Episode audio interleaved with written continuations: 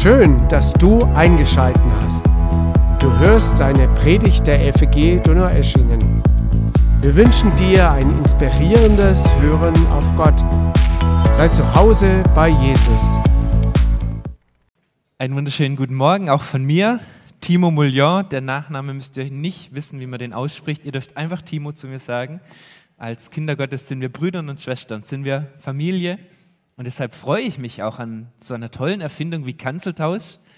Den Johannes habe ich kennengelernt, weil wir uns beide im Netzwerk Bibel und Bekenntnis arrangieren, da miteinander in Verbindung sind. Und so kam die Idee, ähm, auch einen Kanzeltausch zu machen, auch wenn ihr hier in Donaueschingen seid und ich in Schwenningen bin, auch wenn wir vielleicht einen unterschiedlichen Verband angehören, Jesus steht im Zentrum. Und das ist das Entscheidende.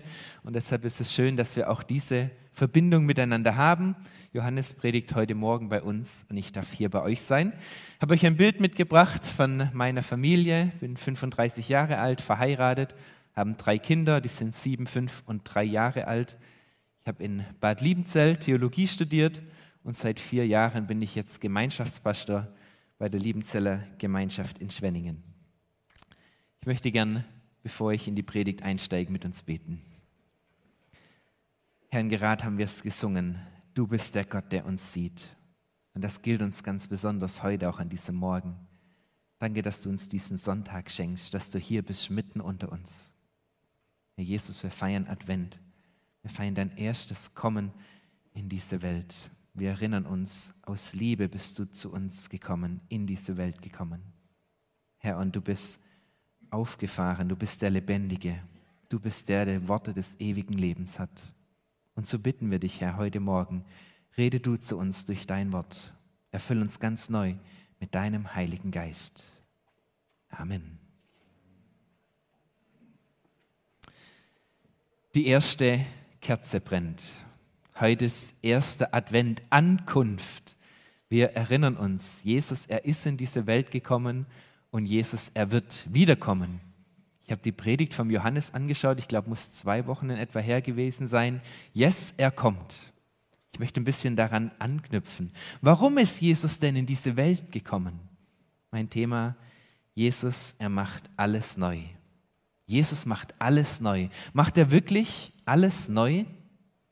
Möchte ich mal mit hineinnehmen in ein paar Gedanken, was wir gerade ganz aktuell erleben. Wir haben den Herbst erlebt, wir haben erlebt, wie es kühler geworden ist, wie es viel geregnet hat, wie die Blätter von den Bäumen gefallen sind, die Bäume irgendwann kahl waren und jetzt haben wir eine wunderschöne weiße Pracht.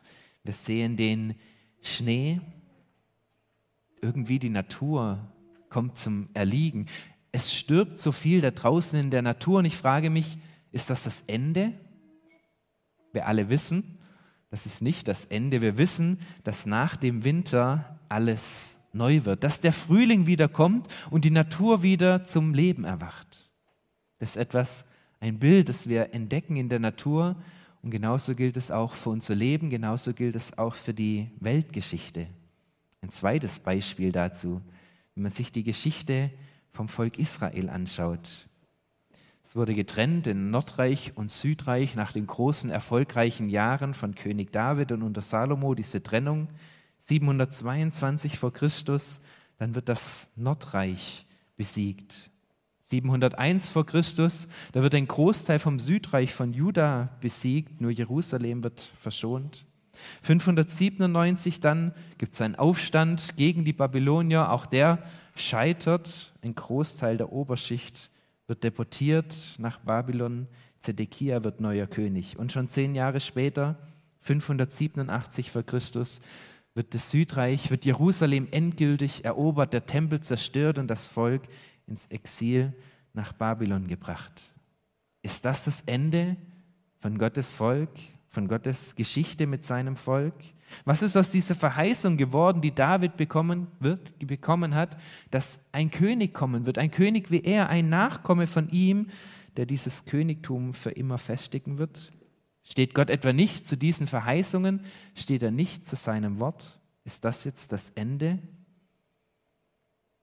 Auch da wissen wir, nein, es ist nicht das Ende gewesen. Wir feiern Advent, weil wir wissen, da kommt etwas. Weihnachten kommt. Jesus ist in diese Welt gekommen. Der Messias ist in die Welt gekommen und er verändert alles. Jesus, der König, Jesus, der Messias, der in diese Welt kommt. Und meine Frage an dich an diesem Morgen heute ist, ist Jesus auch dein König? Ist Jesus dein Messias, der bei dir alles neu macht? Der Prophet Jeremia ist der, der das Volk begleitet hat in diesen letzten zehn Jahren, bevor sie ins Exil gekommen sind, der ihnen Gottes Botschaft verkündigt hat. Und ich möchte euch mit hineinnehmen in zwei Verse aus dem Jeremia. Jeremia Kapitel 23, die Verse 5 und 6. Da heißt es, siehe, Tage kommen, spricht der Herr, da werde ich dem David einen gerechten Spross erwecken der wird als König regieren und verständig handeln und Recht und Gerechtigkeit im Land üben. In seinen Tagen wird Juda gerettet werden und Israel in Sicherheit wohnen. Und dies wird sein Name sein, mit dem man ihn nennen wird, der Herr, unsere Gerechtigkeit. Mein erster Gedanke heute Morgen ist, Jesus ist mein König. Der geschichtliche Hintergrund, in den habe ich uns gerade schon mit hineingenommen. Die letzten zehn Jahre vom Staat Juda, bevor sie in die Gefangenschaft gekommen sind. Zedekia ist König gewesen und Jeremia und andere Propheten haben immer wieder dieses Volk und haben den König ermahnt, weil sie sich von Gott abgewendet haben. 597 die Oberschicht, die deportiert wird. Und dann heißt es in Jeremia Kapitel 22, ein Kapitel vor dieser Text, den ich uns gerade vorgelesen habe, da heißt es ganz am Ende, so spricht der Herr, schreibt diesen Mann, also diesen König, den Zedekia, auf als kinderlos, als ein Mann, dem nichts gelingt in seinen Tagen. Denn von seinen Nachkommen wird es nicht einem gelingen, auf dem Thron Davids zu sitzen und weiterhin über Juda zu herrschen. Ist das das Ende? Ist es jetzt vorbei? Was ist aus den großartigen Verheißungen geworden? Nein, das ist nicht das Ende, weil Jeremia diese Hoffnung verkündigen darf. Diese Hoffnung, dass ein neuer König kommen wird. Siehe, Tage kommen, spricht der Herr, da werde ich dem David einen gerechten Spross erwecken. Der wird als König regieren und verständig handeln und Recht und Gerechtigkeit üben.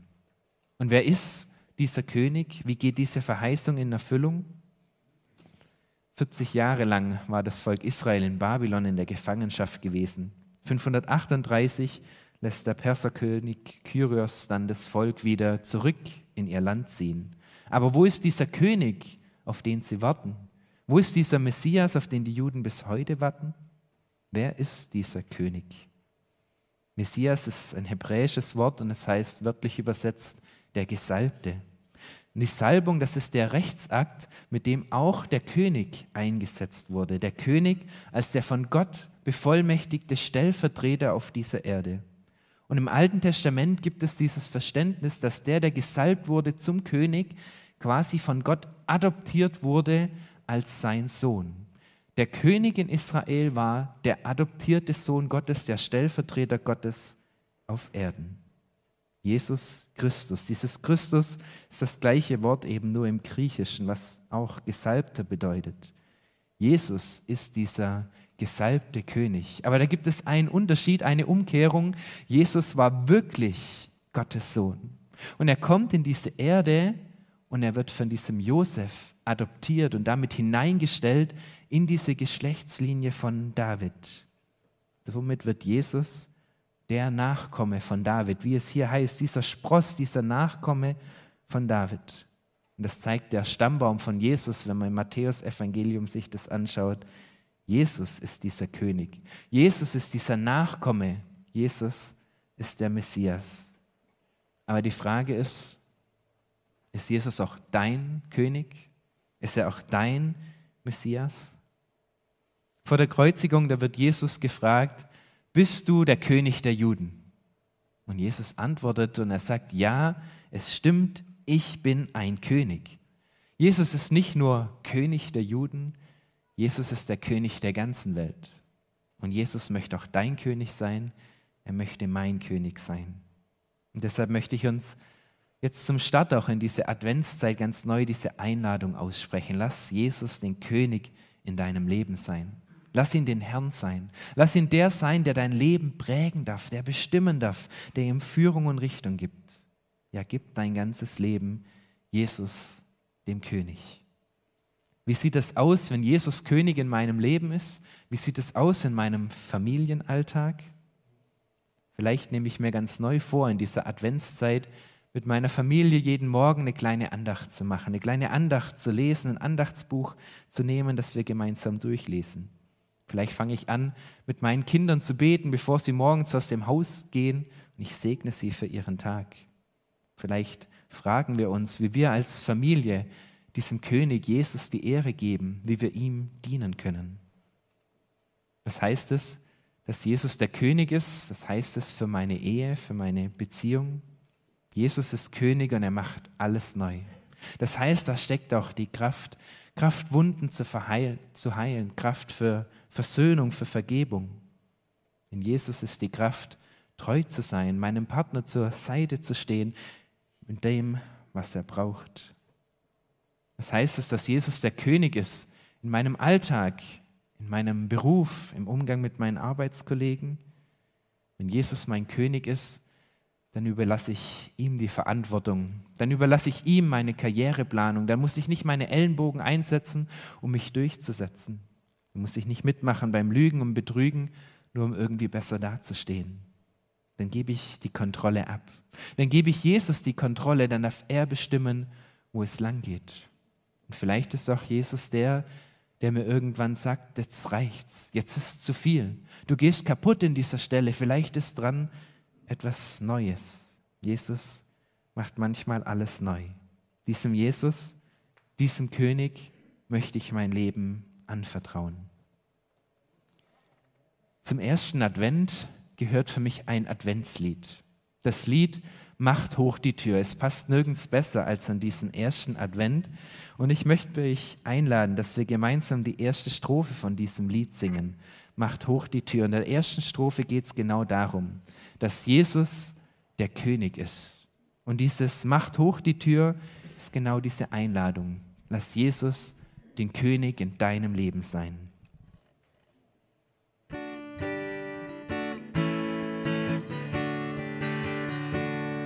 Macht hoch die Tür, die Tor macht weit, es kommt der Herr, der Herrlichkeit, ein König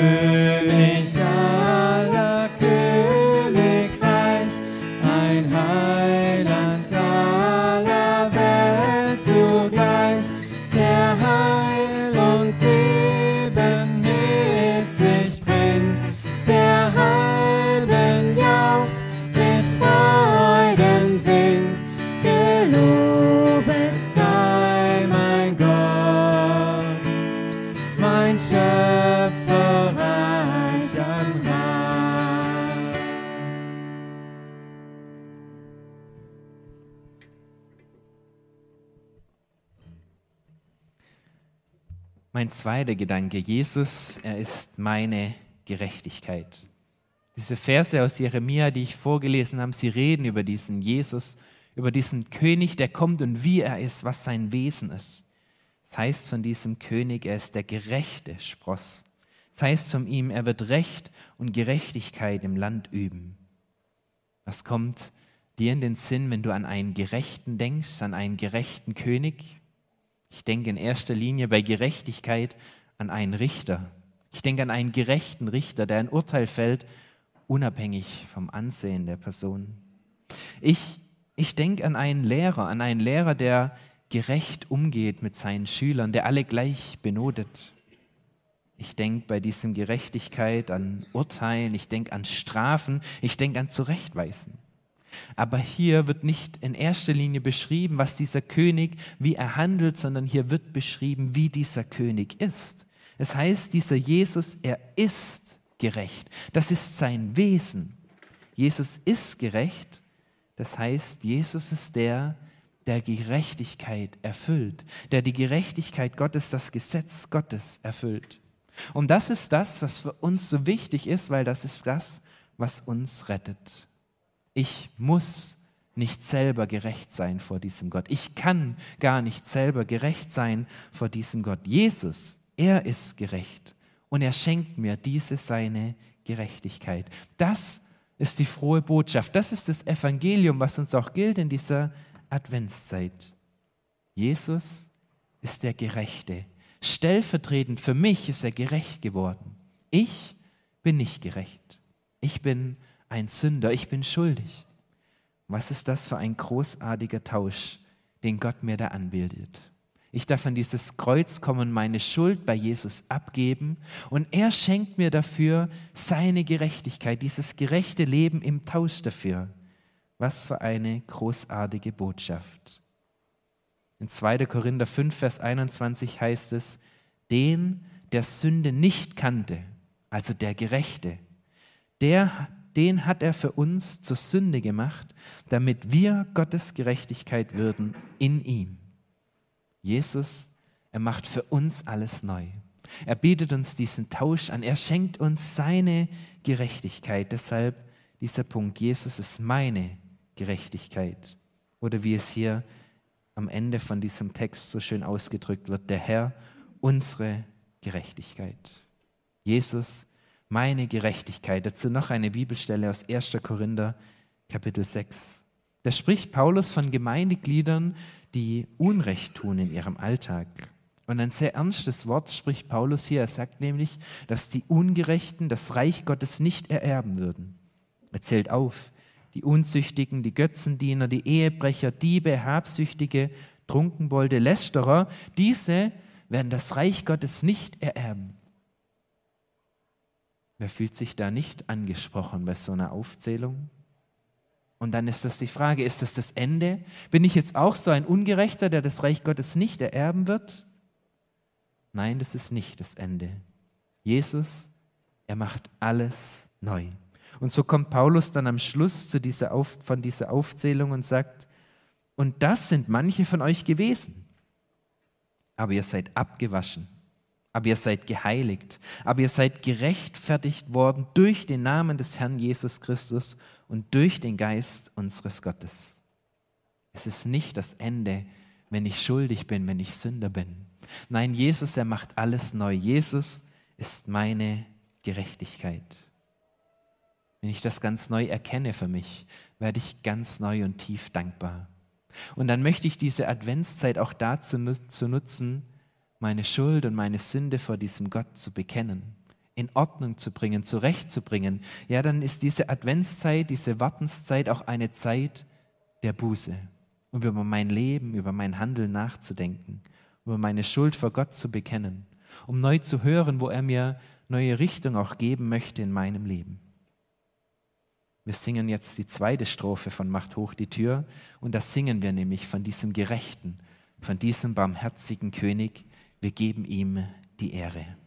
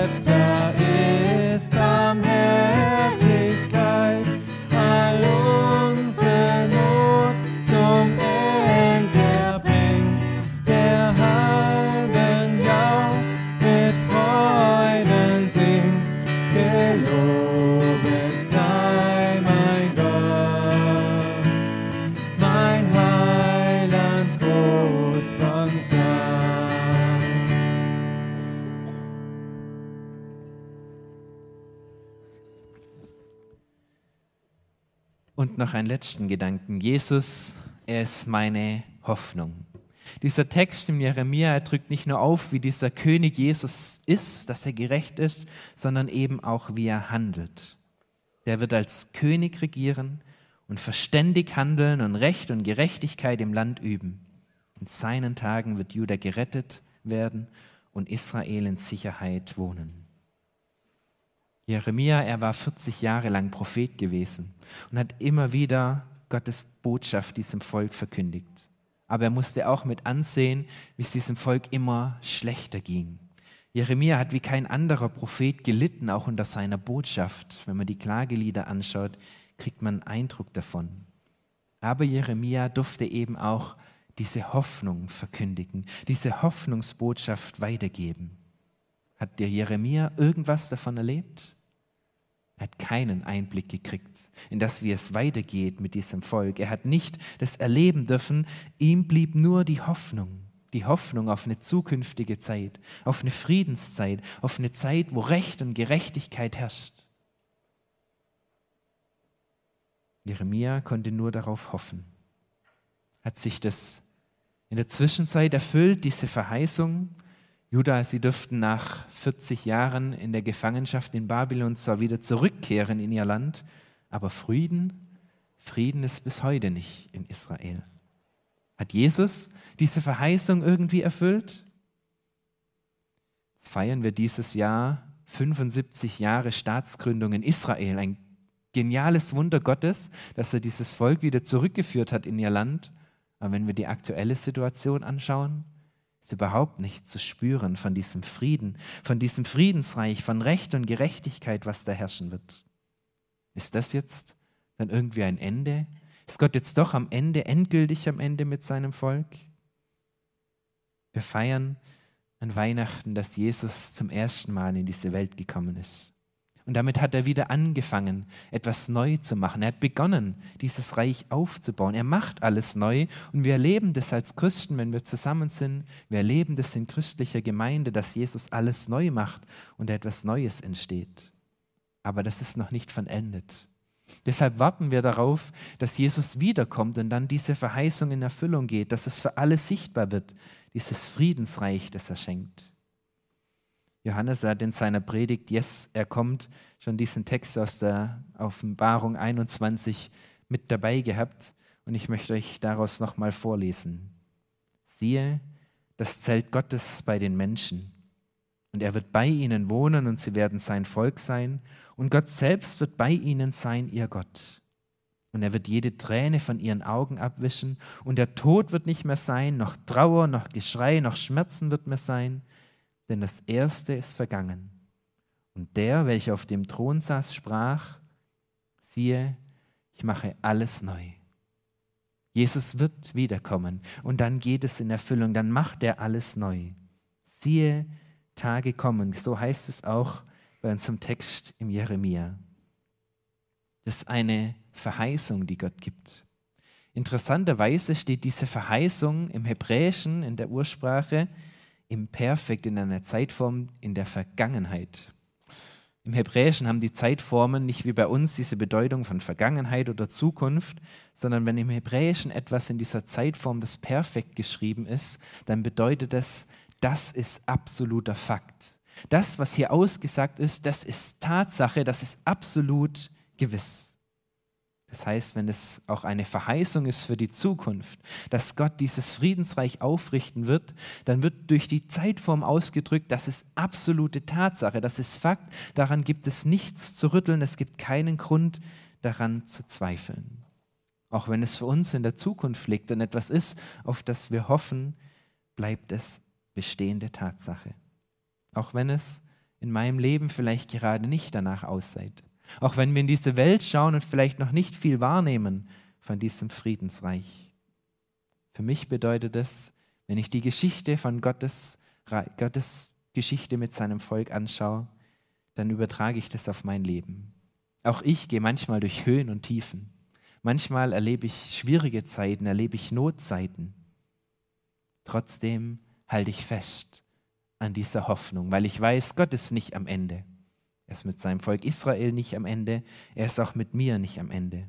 Und so kann ich hoffen, kann ich über den Horizont, den ich gerade erlebe, hinausschauen auf diese Verheißungen. Jesus ist meine Hoffnung. Wenn ich Hoffnung habe, dann heißt das für mich auch, dann bin ich nicht zufrieden, nicht zufrieden mit dem jetzigen Zustand, nicht zufrieden mit dieser Welt, in der ich lebe. Ich nehme wahr, dass in dieser Welt etwas nicht stimmt, dass so viel Dunkelheit da draußen ist. Und ich habe Hoffnung. Ich weiß, wo diese Hoffnung ist. Und ich frage dich, weiß deine Familie auch, wo diese Hoffnung ist? Wissen deine Nachbarn, wo es Hoffnung gibt in dieser dunklen Zeit? Wissen deine Arbeitskollegen, wo du Hoffnung hast?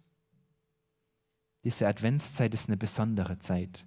Sie ist eine schöne Zeit und sie ist eine Zeit voller Möglichkeiten.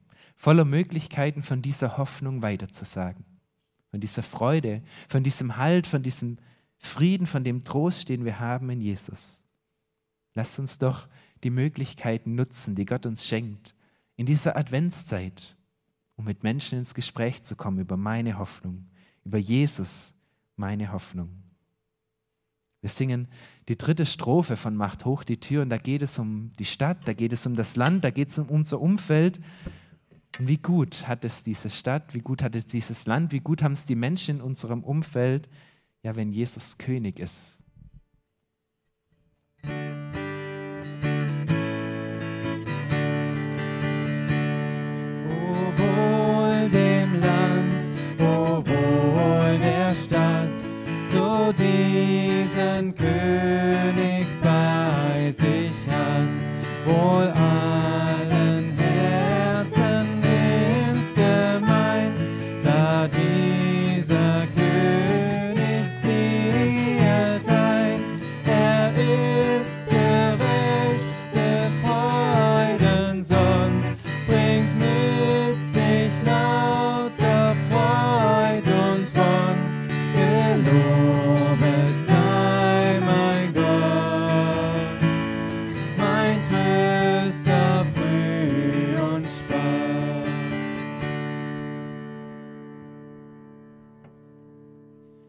Vielen Dank euch, ihr dürft gleich stehen bleiben. Ich habe nur noch einen abschließenden Gedanken.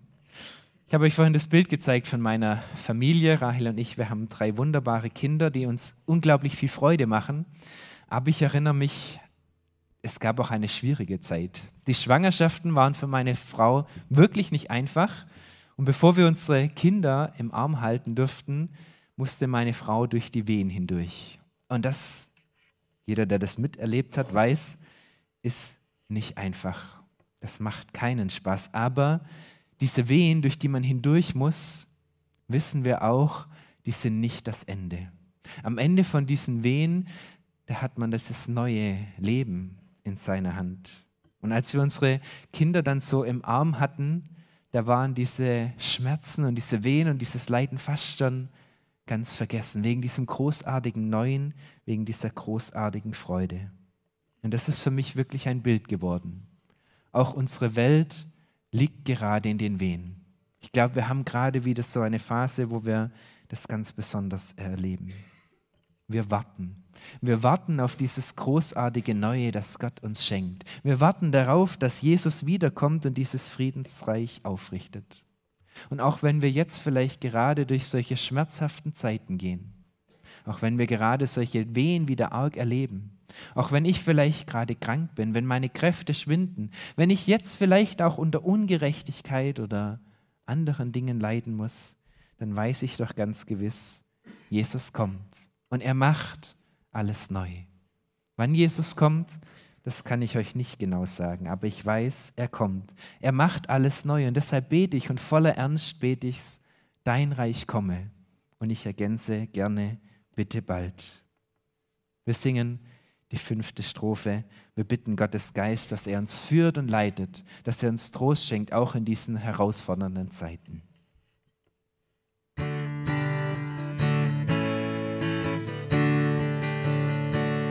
Komm, o mein Heiland Jesu Christ, mein Herzenstür dir offen ist. Ach, sieh mit deiner Ah,